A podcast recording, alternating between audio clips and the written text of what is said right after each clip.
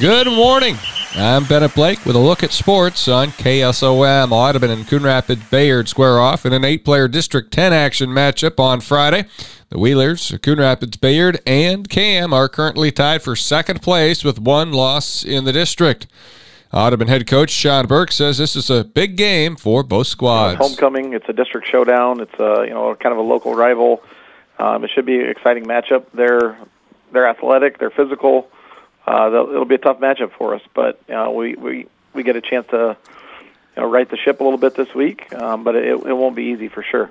Coach Burks says CRB does an excellent job of running to set up the pass. The Crusaders have rushed for 1,413 yards up to this point in the season. Start creating extra guys in the box, uh, start over committing dudes, and you get, uh, you know, you, your eye discipline gets tested a lot because they'll run, run, run, run, and then all of a sudden they catch a DB peeking in the backfield trying to be a hero, and a tight end runs by you for a 60-yard touchdown. So, yeah, we have to take away the run for sure, um, but we can't we can't be undisciplined with the way we do it. You know, we have to do it with the right guys. Everybody's got to do their job, and our defensive backs have to key on their tight ends depending on their set. Um, because uh, you know they'll they've got some nice weapons there. You know the six three hundred ninety pound freshman Hayden kid. Uh, he's he's a he's a nightmare at tight end. You know he's he's really athletic. Um, so he, he had three catches for three touchdowns Friday night against a really good West Harrison team. So obviously that catches our attention. Lance Clayberg is Coon Rapids Bayard's leading rusher with 91 carries for 663 yards and 12 touchdowns. Uh, you know, with the Clayberg kid, he's he's a big physical kid.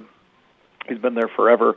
Um, it's going to take multiple guys to bring him down, and then they they can switch out backs and they go to the Floyd kid and he's got next level speed and quickness and elusiveness. So it's two different styles of running. Uh, obviously, the quarterback, the Oswald kid, he can run it some as well. He's an athlete himself, so he's he's kind of a dual threat as well. So uh, it, it's it, there's a lot of matchup issues there. They're pretty big up front. They're pretty physical. They want to establish a run, but they, their play action pass game is really lethal. Audubon two and four on the season, but two and one in the district count, and that's what matters. As the Wheelers are in the hunt for a district title. Yeah, you know, you know the two and four record doesn't look very good, but you know, as as far as we're concerned, you know, we're still two and one. Mm-hmm. You know, I mm-hmm. think there there there might be a little bit more noise outside the program than there is inside the program. So we we know what we have to do. We control our destiny. We've got three weeks ahead of us, and if we win all three, we get a share of a district title. And you know, if we if we lose two of the three, we're probably out of the playoff picture. So it's it's a big big stretch for us. We know. Like Coon Rapids Bayard, the Wheelers bring a solid rushing attack to the matchup with 1,064 yards, led by Aaron Olson's 142 carries for 571 yards and 12 touchdowns. Atlantic heads to number two Harlan this Friday for a Class 3A District 6 football game. Cyclones won their district opener over Saydel last week 62 to 6 while the Trojans fell short to ADM 56 to 27.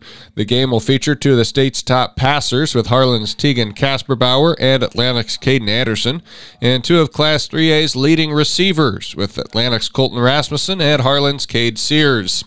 When facing Harlan, Atlantic coach Joe Brummer says the Cyclones are a well coached football team with some D1 athletes. You got to make sure that we're disciplined, we're sound, and, um, you know, that we come ready to play because Harlan's going to give you the best shot. I mean, that's why they win football games, that's why they win state titles. Um, they're the defending state champions until somebody else is.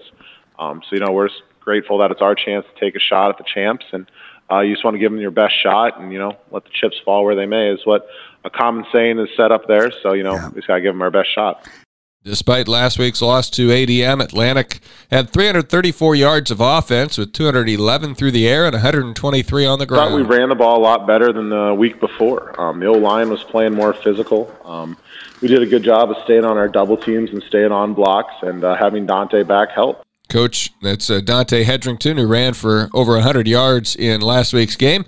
Coach Brummer encouraged by the Trojans' frontline play on defense and offense. They're doing a great job. You know, we don't play a ton of guys both ways, so we focus mm-hmm. a lot in practice up front. Uh, those guys go against our ones on defense with our ones against offense as much as we can um, to get a good look. And those guys did a really good job.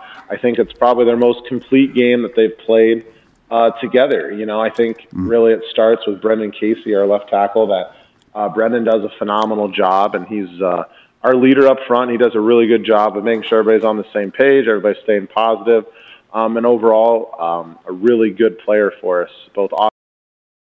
And Camelero 95.7 FM tomorrow night. Video stream at westerniowatoday.com.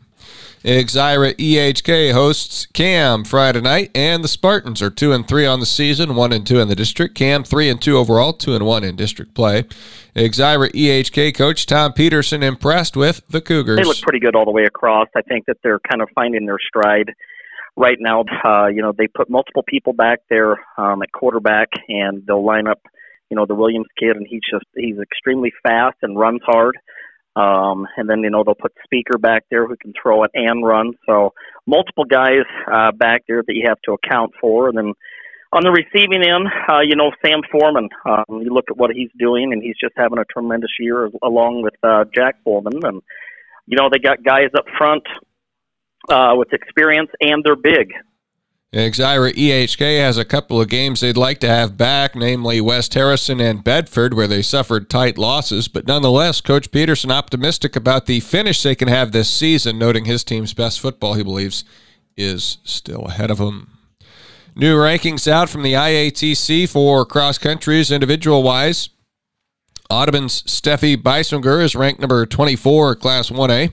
Carly Henderson of Riverside is 26th, and 27th is Ava Campbell of ACGC. And 1A boys, number 14, Justin Reinhardt of ACGC. 19th, Doug Berg of Nodaway Valley. 20th is ACGC's Andrew Mahaffey.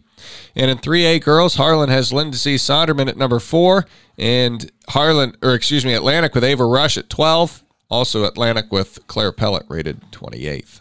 More details on those IATC rankings and several Week 6 football previews available on our sports site at westerniowatoday.com.